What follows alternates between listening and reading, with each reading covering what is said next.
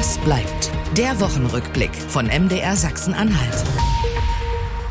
Die Sommerferien sind vorbei. Für viele Kids und Jugendliche ist in dieser Woche das neue Schuljahr losgegangen. Ja, und für ihre Familien heißt es damit meistens auch, die Urlaubszeit ist vorbei. Nur leider gestaltet sich der Übergang von den Ferien in die Schule direkt etwas holprig.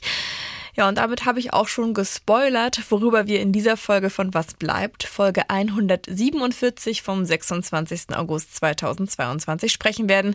Mein Name ist Marie Landes und ich würde sagen, los geht's. Mehr Unterrichtsausfall als je zuvor lautet die Schlagzeile direkt zu Beginn des neuen Schuljahres. Was ist da los? Wir schauen drauf mit Kevin Pobeska und große gelbe Flecken, ja Löcher hat seit dieser Woche der Fußballplatz im Paul-Greifzu-Stadion in Dessau-Rosslau. Mit Dürre hat das nichts zu tun. Tatsächlich soll der Rasen gezielt zerstört worden sein weil RB Leipzig dort sein erstes Spiel des diesjährigen DFB-Pokals austragen sollte. Ein echter Fußballkrimi, den ich mit Martin Krause unter die Lupe nehme. Ich habe mich am Ende der Ferien ja schon auch immer wieder auf die Schule gefreut. Die meisten Fächer haben mir irgendwie Spaß gemacht und ich konnte dann halt auch endlich wieder alle meine Freundinnen und Freunde auf einmal sehen, die vorher oft ja irgendwie alle verstreut immer mal wieder im Urlaub waren. Auch für etwa 200.000 Schülerinnen und Schüler in Sachsen-Anhalt heißt es ab dieser Woche wieder Schulbank drücken statt am See abhängen. Wie groß ihre Lust auf Schule ist, das kann ich jetzt nicht sagen. Bei Eltern und Lehrerinnen und Lehrern ist der Frust aber sicher groß, denn das Schuljahr startet direkt mit schlechten Nachrichten. Wegen des Lehrermangels können nur 92 Prozent des Unterrichts stattfinden. Das ist noch weniger als ohnehin irgendwie schon der Fall ist. Warum kriegt Sachsen-Anhalt sein Problem einfach nicht in den Griff und warum ist die Prognose gleich zu Beginn des Schuljahres so schlecht? Kevin Poveska hat vielleicht ein paar Antworten und ist gerade da. Hallo Kevin. Hallo Marie, Grüße. Als ich die Schlagzeile gelesen habe diese Woche, dachte ich mir, hä, wie kann das sein? Wir hatten gerade Ferien, was ist in den letzten Wochen passiert? Und jetzt schon irgendwie sagen alle, Unterrichtsausfall wird noch schlimmer als im letzten Schuljahr sein. Wie ist das möglich? Ja gut, also dass wir einen Lehrermangel bei uns im Land haben, dass Lehrkräfte fehlen, das ist, finde ich, eher ein offenes Geheimnis, oder? Also das Bildung hat mich auch nicht überrascht. Genau, das, das denke ich auch. Und jetzt hat Bildungsministerin Feusner halt die Woche gesagt, ja, die Unterrichtsversorgung, die liegt nun mal nur bei 92 Prozent. Ähm, das muss man sich jetzt aber auch mal wirklich vorstellen. Also 92 Prozent, das ist natürlich extrem wenig. Und wenn wir uns jetzt mal vorstellen, es werden Lehrer krank werden, es wird in Elternzeit gegangen. Also das heißt, da sind wirklich auch noch Faktoren, die noch gar nicht einberechnet gerechnet sind und wir liegen bei 92 Prozent. Und äh, ja, das ist wie gesagt alles nicht einkalkuliert und jetzt hat Ministerin, Bildungsministerin Feusner auf der Pressekonferenz aber noch einmal erklärt. Wir haben viele Gegenmaßnahmen getroffen, muss an der Stelle auch nicht verhehlen, dass wir die Situation der äh, ukrainischen Flüchtlinge hier entsprechend auch mit einbeziehen müssen. Sicherlich wäre dann die Unterrichtsversorgung noch etwas besser, aber äh, an der Stelle äh, nützt es nichts. Also wir werden mit äh, einem Start haben, haben, der ungefähr bei 92 Prozent landesweit liegt. Also eine Unterrichtsversorgung, die bei 92 Prozent liegt, das ist im Koalitionsvertrag natürlich eigentlich ganz anders vorgesehen. Da war das Ziel 103 Prozent zu schaffen und davon ist man natürlich jetzt wirklich sehr, sehr weit entfernt. Das muss man einfach mal sagen. Aber diese 103 Prozent, also mal Hand aufs Herz, die waren doch sowieso sehr weit hochgegriffen, oder? Ich denke schon, aber ja, es ist halt eine Wunschvorstellung, weil man dann eben auf Ausfälle auch reagieren könnte. Ne? Also man kann dann halt sagen, okay, jetzt ist Lehrer XY kurzfristig krank, man hat eben noch ein Backup und den hätte man halt auch bei 100 Prozent ja in dem Sinne nicht, weil dann die Lehrer ja auch anders eingebunden wären. Ja, aber wie gesagt, wir sind da auch wirklich sehr weit von entfernt mit 92 Prozent, mit dem wir jetzt ins Schuljahr gehen. Diese 92 Prozent betreffen ja aber nicht alle Schulen und Schulformen gleich. Ich habe äh, vorhin einen Kollegen auf dem Gang getroffen, der war an einer Schule. Da ist alles tutti, 100 Prozent, gar keine Probleme. Schön für diese Schule. An anderen sieht es anders aus. Gibt es denn Unterschiede zwischen den Schulformen oder Regionen? Ja, das muss man auf jeden Fall sagen. Also es ist wirklich auch regional sehr unterschiedlich. Es gibt Regionen, da ist es wie beim Kollegen halt tatsächlich so, da, da hat man dann 100 Prozent. Das ist dann auch nicht nur eine Schule. Aber es ist vor allem zum Beispiel die Schulform der Sekundarschule. Die ist da wirklich betroffen, denn da liegt die Auslastung jetzt wohl bei 90 Prozent. Also wir haben ja 92 generell, da ist es jetzt aber bei 90 Prozent bei den Sekundarschulen. Das heißt, es fällt wirklich jede zehnte Stunde aus. Das muss man sich mal wirklich in den Kopf zergehen lassen, weil wir kennen das ja auch. Wir waren auch in der Schule jede zehnte Stunde, die ausfällt. Also das hatte ich nicht. Das ist, äh, das ist Wahnsinn einfach. Bei Gymnasien ist die Situation aber laut der GEW wohl etwas besser, aber jetzt auch nicht wirklich zufriedenstellend. Also es ist, es ist halt wirklich ein sehr kritischer Zustand, was, was da jetzt gerade in verschiedensten Schulformen ist. Es ist jetzt keine Schulform, die wirklich ausgenommen ist. Gymnasien sind, wie gesagt, ein bisschen besser, aber das heißt ja nicht, dass es da auch automatisch gut ist. Und auch da gibt es Einzelfälle, die sind natürlich alles andere als gut von der Auslastung her. Und es ist nicht das Einzige, was jetzt da eben drückt. Also es ist auch zum Beispiel die Ausstattung, die einfach nicht so ist, wie sie sein sollte. Die Digitalisierung ist bei den Schulen teilweise nicht angekommen. Es gibt nicht immer schnelles Internet äh, und das macht dann auch das Homeschooling wieder schwierig, wenn es dann wieder so weit kommt. Also das sind alles Sachen, die machen den Lehrerberuf jetzt nicht unbedingt attraktiver. Das ist einfach so. Es soll sich jetzt aber etwas ändern und zwar soll es jetzt bald neue Möglichkeiten geben. Das hat Bildungsministerin Feusner gesagt. Wir müssen auch über die Ausgestaltung des Lehramtsstudiums an der Otto von Georg bisherige Universitäten noch mal diskutieren, vor allen Dingen vor dem Hintergrund der Intel-Ansiedlung. Also da wird das auch, denke ich, zunehmend wieder in den Fokus rücken. Ich, das muss jetzt keine generelle Änderung sein, aber wir denken da an eine temporäre Erhöhung. Wir wissen, dass sich die Otto von Gericke Universität hier im berufsbildenden Bereich mit dem Lehramt auseinandersetzt, aber darüber hinaus auch schon Seiteneinsteigerkurse anbietet und wir sind da auch in sehr konstruktiven Gesprächen. Also es ist und bleibt trotzdem ein Abwarten dass wir den Lehrermangel haben, ist ja kein neues Problem. Das hast mhm. du selbst schon gesagt. Und so einen Masterplan haben wir aber irgendwie auch nicht. Welche Mittel haben wir denn alle so an der Hand? Ich habe was gehört, Seiteneinsteiger sollen die Lösung genau. sein? Naja, was heißt die Lösung? Ne? Also es ist auf jeden Fall ein Mittel. Die Lösung ist es nicht. Wir bräuchten einfach natürlich viel, viel mehr Lehramtsstudenten, die jetzt hier bei uns in Sachsen-Anhalt eben Lehramt studieren und dann am Ende auch hier bleiben. Aber äh, natürlich sind Seiteneinsteiger ein Mittel. Und das sind jetzt halt Menschen, also wir reden reden ja bei Seiteneinsteigern von Menschen, die jetzt eben kein Lehramt studiert haben und auch jetzt kein Referendariat absolviert haben. Also das sind wirklich Leute, die kommen aus der Praxis, die jetzt mit ihrer Berufserfahrung eine gewisse Expertise auf einem Gebiet haben. Meinetwegen dann jetzt der Physiker, der jetzt äh, Physik studiert hat, allerdings tatsächlich nicht weiß, theoretisch nicht weiß, weil das nicht offiziell gelernt hat, wie man es den Schülern beibringt, der dann halt äh, eben jetzt Physik unterrichtet. Und jetzt äh, ist es halt so, das Land möchte jetzt die Einstellung von diesen Seiteneinsteigern im Schuldienst eben erleichtern. Das hat Bildungsministerin Feusner gesagt. Dann sind jetzt auch solche Überlegungen, dass wir auch bestimmte Standards eventuell erstmal heruntersetzen, was die Einstellungsmodalitäten anbelangt und zusätzliche Qualifikationsmöglichkeiten Möglichkeiten anbieten für Seiteneinsteiger, damit die dann sozusagen zum Schluss auch eine Lehrbefähigung äh, haben können und äh, auch qualitativ guten Unterricht leisten können. Und da schwebt uns zum Beispiel vor, dass wir auch äh, Personen mit einem Bachelorabschluss einstellen, die wir dann entsprechend qualifizieren. Also es soll sich hier wirklich einiges tun, damit Seiteneinsteiger jetzt leichter in den Lehrerberuf kommen und eben diese Stellen, diese Lücken auffangen können. Ja, an manchen Stellen äh, scheint das auch eine gute Lösung zu sein. Andererseits, wie du schon sagtest, ähm, geht es eben nicht nur um Fachwissenvermittlung, sondern vor allem auch um soziale Kompetenzen. Mhm. Ich will jetzt nicht alle meine alten Lehrerinnen und Lehrer schlecht machen, aber auch manche, bei denen die da studiert haben, würde ich sagen, die sozialen Kompetenzen waren jetzt nicht ganz so ausgeprägt. Kann ich auch ein Lied von singen. Aber, aber gut, jetzt ähm, ist es leider der Lehrermangel nicht das einzige Problem im kommenden neuen Schuljahr. Corona ist auch noch nicht so ganz durch und wir haben da so eine Energiekrise. Fangen wir mal mit dem ersten an. Wie sieht es denn da aus? Maskenpflicht gibt es ja nicht. Wie gehen denn die Schülerinnen und Schüler in Sachen Corona in das neue Schuljahr? Na, jetzt erstmal zu Beginn ist es wirklich, du sagst es, äh, relativ entspannt. Also Maskenpflicht äh, gibt's ja überall nicht. Das heißt, auch in der Schule gibt's sie natürlich jetzt erstmal nicht vorrangig. Es ist aber natürlich so, dass das immer jetzt äh, an die aktuelle Situation angepasst wird. Das muss man auch ganz klar so sagen. Also es werden die Inzidenzen beobachtet werden, auch im Herbst. Da rechnet man ja wieder mit einer Corona-Welle. Das wird halt alles beobachtet und dann wird halt situativ geguckt, wie passen wir es an. Jetzt habe ich auch mit der GEW über diese Situation gesprochen und über das, was eben passiert ist.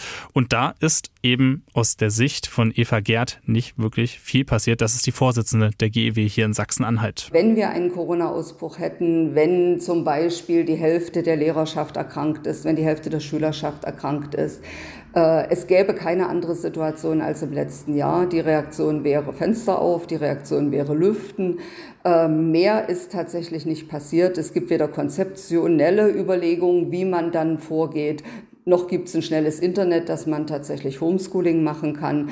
Noch gibt es entsprechende Präventionen in den Schulen, dass wir Luftfilter oder ähnliches haben. Wir haben also dieselbe Situation wie in den letzten Jahren auch. Da ist ganz viel versäumt worden in diesem Schuljahr. Ja, also wir hören es. Äh, es ist mehr oder weniger ein Stillstand gewesen aus Sicht der GEW bleibt tatsächlich abzuwarten, wie das Ganze wird, ob wir wirklich diesen Stand haben, den wir vor zwei Jahren hatten, also als ob eigentlich nichts passiert wäre. Ja, man kann es ja eigentlich nur hoffen, dass es eben nicht so kommt. Mhm, und äh, greife ich dem mal vorweg. Ein bisschen schwirrte wohl auch im Raum die Frage, ob ähm, Schülerinnen und Schüler im Winter in den Schulen frieren werden müssen wegen der Energiekrise. Ja. Aber da können wir eigentlich, würde ich sagen, direkt alle Eltern und Familienangehörigen beruhigen. Nein, müssen sie nicht. Natürlich ähm, werden die Klassenräume ausreichend erhitzt werden, 20 Grad und ein Pulli dazu. Das sollte funktionieren. Hoffen wir auch, dass es so bleibt. Bleibt die Frage, die wir am Ende immer stellen. Und was bleibt? Es bleibt eine tatsächlich doch sehr undurchsichtige Situation. Also es gibt Unzufriedenheit tatsächlich auf beiden Seiten. Also die Bildungsministerin sagt, ja, wir brauchen Lehrkräfte. Auch die GW sagt, wir brauchen Lehrkräfte. Die GW sagt dazu noch, ja, wir sind irgendwie bei Corona noch beim Stand von damals. Also das neue Schuljahr startet äh, und man ärgert sich trotzdem irgendwie schon auf beiden Seiten. Eine wirkliche Vorfreude jetzt auf das neue Schuljahr, das ist jetzt irgendwie bei keinem der Beteiligten, finde ich, wirklich zu sehen. Ein Anschlag auf einen Rasen, ein DFB-Pokalspiel gegen eine wenig beliebte Fußballmannschaft und eine Polizei, die ermittelt. Es klingt nach einem skurrilen Fußballkrimi, der irgendwie auch Teil einer seichten Vorabendserie sein könnte, aber das alles ist tatsächlich in dieser Woche so passiert und zwar auch noch in Dessau-Rosslau. Der Sherlock in diesem Fall, mein Kollege Martin Krause. Hallo Martin. Hallo Marie. Du, ähm, viele Leute haben das bestimmt in dieser Woche mitbekommen, aber wer sich nicht so richtig mit Fußball auskennt, der wird wahrscheinlich sehr irritiert gewesen sein, so wie ich, ähm, als er oder sie gelesen hat. Anschlag auf den Rasen vom Paul-Greifzu-Stadion. Also was hat es mit diesem Anschlag auf sich?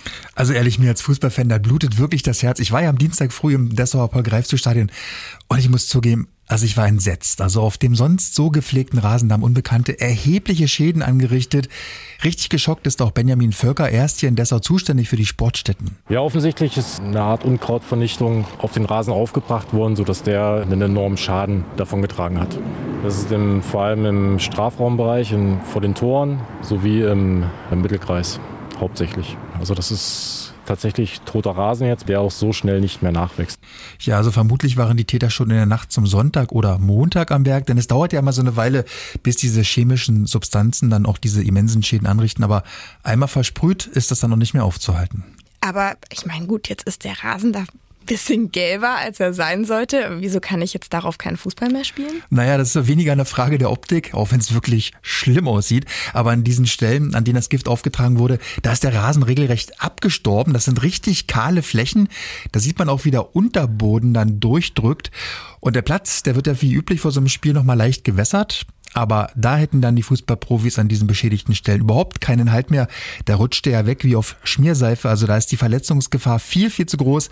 Kein Schiedsrichter der Welt hätte ein Spiel auf so einem Platz angepfiffen. Okay, das ist nachvollziehbar, denn Sicherheit geht natürlich an der Stelle vor. Was das so besonders macht, also natürlich, klar ist das krass für das Paul-Greifzu-Stadion, dass dort ähm, dieser, dieser Rasen kaputt ist, aber in diesem Fall ist es ja besonders schlimm, denn es sollte ein besonderes Fußballspiel dort stattfinden, nämlich RB Leipzig gegen Teutonia Ottensen. Beide Mannschaften kommen ja aus völlig anderen Ecken in Deutschland und spielen, für alle, die noch weniger Ahnung haben als ich, eigentlich auch in völlig unterschiedlichen Ligen. Aber beim DFB-Pokal ist alles möglich.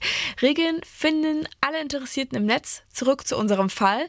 Dass diese beiden Mannschaften auch noch ausgerechnet in Dessau-Rosslau spielen, das ist ungewöhnlich. Also warum? Das stimmt. Und der Viertligist aus Hamburg, der hätte auch gern zu Hause gespielt vor den eigenen Fans.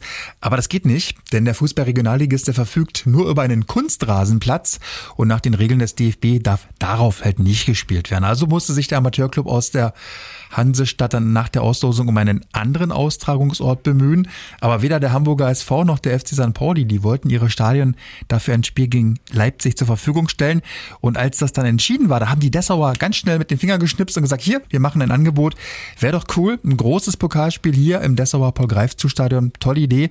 Teutonia Ottensen war auch einverstanden, aber ähm, tja, dann sollte die Pokalpartie dann in Dessau ausgetragen werden, knapp 400 Kilometer entfernt von Hamburg und rund 70 Kilometer weg von Leipzig. Aber warum, also HSV oder St. Pauli-Stadion wären ja naheliegender. Warum, warum haben die gesagt, nö, bei uns nicht? Ist ja, also ich finde das jetzt irgendwie nicht so fair. Wäre ja viel näher für so einen kleinen Verein noch aus dem eigenen Ort. Ja, fair ist es nicht. Und das ist auch, glaube ich, kein spezielles Problem vom HSV oder von St. Pauli. Es ist halt RB Leipzig. Also dieser Verein aus der Messestadt, der polarisiert halt seit Jahren, seit Beginn eigentlich. Nicht wenige Fußballanhänger lehnen dieses Modell ja komplett ab. Die sagen, ach, RB, pff, nur so ein Kommerzprodukt. Die sehen das alle kritisch, weil der Verein halt vom Red Bull-Konzern finanziert wird. Und so schlägt dem Leipziger Club ja teils regelrecht Hass entgegen. Das haben wir schon vielfach gesehen. Auch andernorts gab es ja schon Proteste gegen Gastspiele der Rasenballer. Auch da wurden schon Plätze angemalt oder zerstört, wie nur noch hier in Dessau.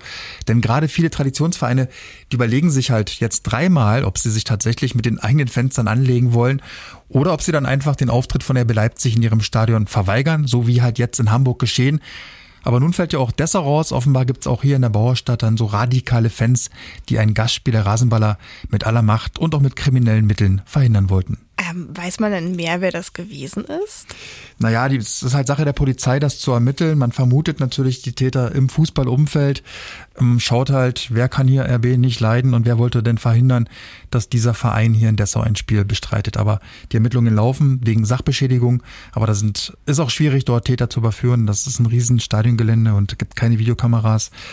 Ähm, Zeugen wird es auch nicht gegeben haben in der Nacht. Das wird die Suche nach der Nadel im Heuhaufen. Ne? Ja, das wäre nämlich meine nächste Frage gewesen, ob es Kameras gibt. Denn ich hatte da früher ja Sportfest, deshalb weiß ich ganz gut, wie es dort aussieht. Und also ich hätte gedacht, so einfach ist es jetzt nicht ins Paul zum Stadion zu kommen, wenn das verschlossen ist. Aber Doch, es ist ein, ist ein, ist ein Zaun drumherum, ist ein Riesengelände halt direkt an der Mulde. Ähm, aber der Zaun, da würden wir beide auch locker rüberkommen, ohne große Anstrengung. Das ist jetzt auch kein Stacheldraht, das ist eine öffentliche Sportstätte. Die will man jetzt hier auch nicht wie ein Hochsicherheitstrakt irgendwie einkesseln. Aber dementsprechend schwer ist das halt auch zu bewachen. Und sie haben natürlich Security und sie haben auch im Vorfeld des Spiels damit gerechnet. Aber das ist halt eine Sache, da kannst du halt nicht 24 Stunden rund um die Uhr, drei Wochen vorher irgendwie sich darum kümmern. Und jetzt ist es halt passiert. Hm, das stimmt. Für Dessau wäre, wäre dieses Spiel ja was, was Tolles gewesen. Auch nicht das, das erste Mal tatsächlich, dass so ein, ein Spiel von sehr namhaften Vereinen dort stattfindet. Was hatte sich denn die Stadt eigentlich erwartet von diesem DFB? Pokalspiel. Na ehrlich, also für Dessau Rosslau wäre das ein Knaller gewesen. Also dementsprechend groß war ja auch die Vorfreude. Fast 8000 Tickets sind im Vorverkauf schon abgesetzt worden. Und man muss ja auch ehrlich sagen, fußballtechnisch sind wir hier nicht ganz so verwöhnt in Dessau. Der beste Verein der Stadt, Dessau 05, die spielen in der Verbandsliga Sachsen-Anhalt. Das ist jetzt nur vielleicht weniger was für Fußballästheten.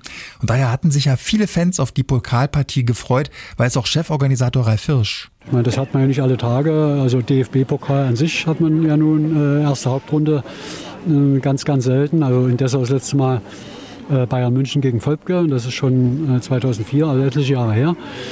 Und dann sieht man hier den deutschen Pokalsieger und eine interessante Amateurmannschaft der Regionalliga Nord aus Hamburg. Also finde ich eine sehr interessante, schöne Konstellation. Es ist insgesamt eine super Werbung auch für Dessau, weit über den Fußball hinaus. Tja, aber mit diesem großen Fußballsport in Dessau wird es ja nun definitiv nix. Hm, und jetzt, wie ist die Stimmung? Wahrscheinlich sehr geknickt, oder? Die Stimmung ist sehr bescheiden, sage ich jetzt mal. Also nicht wenige sind wirklich wütend, mit Pflanzengift den Stadionrasen ramponieren, um ein Fußballspiel zu verhindern. Also da können viele Dessauer echt nur mit dem Kopf schütteln. Das ist krank. Die ganze Gesellschaft irgendwie tickt die nicht mehr richtig. Und das als ich weiß gar nicht, wie man es bezeichnen soll, als Hass auf einen Fußballclub, das ist doch schlimm, dass alle anderen da auch drunter leiden. Für mich vollkommen unverständlich, wie man sowas machen kann dass man so eine Sportveranstaltung somit äh, kaputt machen kann. Es ist schlimm. Bei aller Fußball, kulturpolitischen Diskussion, die dies trifft, ist die Stadt Dessau-Rosslau und ist Ottensen, das muss man ganz klar sagen. Ja, und zu allem Ärger leidet auch das Image der Sportstadt Dessau gehörig. Und es sind ja auch die finanziellen Folgen. Also das Stadion, das war ja bereits vorbereitet. Kamerapodeste sind aufgebaut. Das Pokalspiel sollte ja groß im Fernsehen übertragen werden.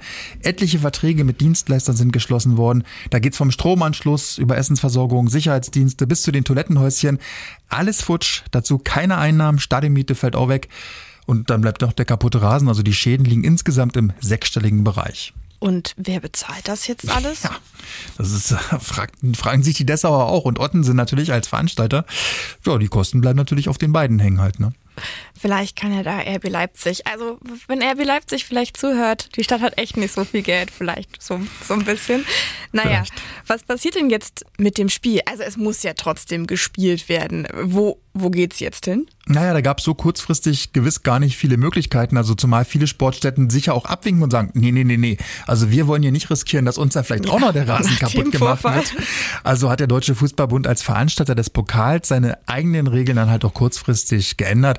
Ein Tausch des Heimrechts ist in den Statuten nämlich eigentlich gar nicht vorgesehen. In der Not geht's nur aber doch. Also die Erstrundenpartie zwischen Teutonia Ottensen und Rasenball Leipzig in der kommenden Woche, die wird in der Arena in Leipzig ausgetragen. Alle Eintrittskarten, die in Dessau verkauft worden sind, die müssen storniert werden und wer das Spiel sehen will, muss in Leipzig halt ein neues Ticket kaufen. Und das wahrscheinlich für ein bisschen mehr Geld als für ein Spiel im Paul-Greif-zu-Stadion, oder? Ich glaube, die Preise sind geblieben. Also da haben sie sich wenigstens äh, da zu einem Kompromiss hinreißen lassen. Na, immerhin. Und sehen wir es mal so, es passen in das Stadion von RB Leipzig noch mehr Leute rein und vielleicht kann man ja darüber so ein paar Gelder generieren, die nach Dessau gehen für den kaputten Rasen. Das wäre auf jeden Fall ein Vorschlag. Ne? so als Idee. Und was bleibt? Nüchtern betrachtet nur Verlierer. Ne? Also hohe finanzielle Verluste, ein riesiger Imageschaden für den Sport allgemein. Dessau erlebt kein großes Fußballspiel und behält einen völlig ramponierten und monatelang unbespielbaren Rasen im Stadion zurück. Und ja, bevor wir an dieser Stelle zum obligatorischen Auf Wiedersehen kommen, noch ein paar Worte in eigener Sache. Ich sag nämlich wirklich Ciao. Das war die letzte Folge von Was bleibt mit mir, Marie Landes. Wir hören uns und sehen uns aber sicher an anderer Stelle wieder. Und wenn ihr Anmerkungen, Kritik, Lob oder Fragen habt zu dieser Folge, dann seid ihr herzlichst eingeladen, eine Mail zu schreiben und zwar an wasbleibt.mdr.de. Wir antworten auf jeden Fall und freuen uns, wenn ihr zur nächsten Ausgabe wieder dabei seid. Bis dahin, macht's gut. Was bleibt? Der MDR Sachsen-Anhalt Wochenrückblick.